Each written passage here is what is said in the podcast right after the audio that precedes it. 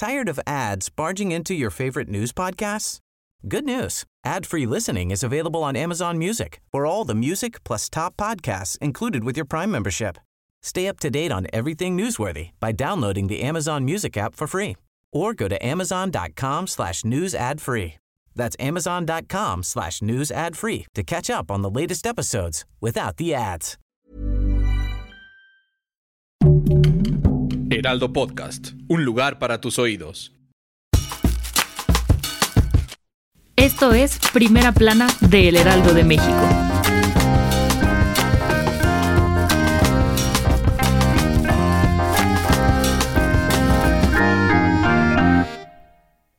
Con el objetivo de castigar actos de acoso, corrupción y nepotismo en el Poder Judicial, el presidente López Obrador ha propuesto una iniciativa para modificar la Ley Orgánica del Poder Judicial de la Federación, la cual busca que se detengan estas prácticas entre los jueces y magistrados, separando del servicio temporalmente o de manera definitiva a quien las realice.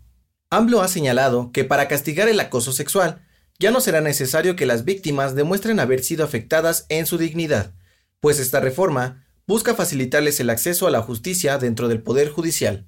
Otras faltas como actos de corrupción y discrecionalidad en nombramientos serán consideradas graves y sancionadas con la destitución o inhabilitación de empleos, cargos o comisiones en el servicio público.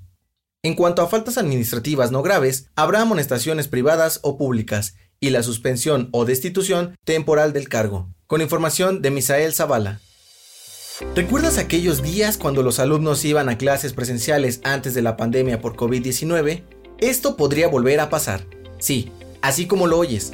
De acuerdo con la Secretaría de Educación Pública, los estudiantes de Campeche podrán volver a las aulas con estrictos protocolos sanitarios y de manera mixta en el mes de abril. Pero, ¿cómo será este regreso a clases? Se llevará a cabo en tres etapas. En la primera, 137 escuelas primarias de comunidades rurales abrirán sus puertas. En la segunda, 293 planteles de localidades con menos de 1000 habitantes. Y en la tercera etapa, las escuelas restantes, una vez que maestros y adultos mayores hayan sido vacunados. Otros estados que también podrán volver a clases en abril son Chiapas y Sonora, pues se encuentran en semáforo epidemiológico verde. Con información de Guillermo Officer. El dato que cambiará tu día. ¿Te imaginas poder filtrar el agua con pétalos de flores? Es posible. María Teresa Ramírez, estudiante de la Universidad de Chihuahua, desarrolló una tesis para limpiar el agua sucia a través de cempasúchil y crisantemo.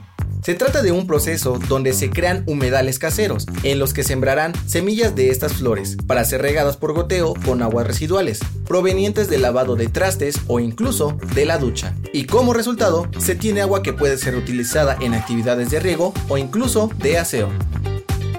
Esto fue Primera Plana, un podcast de El Heraldo de México.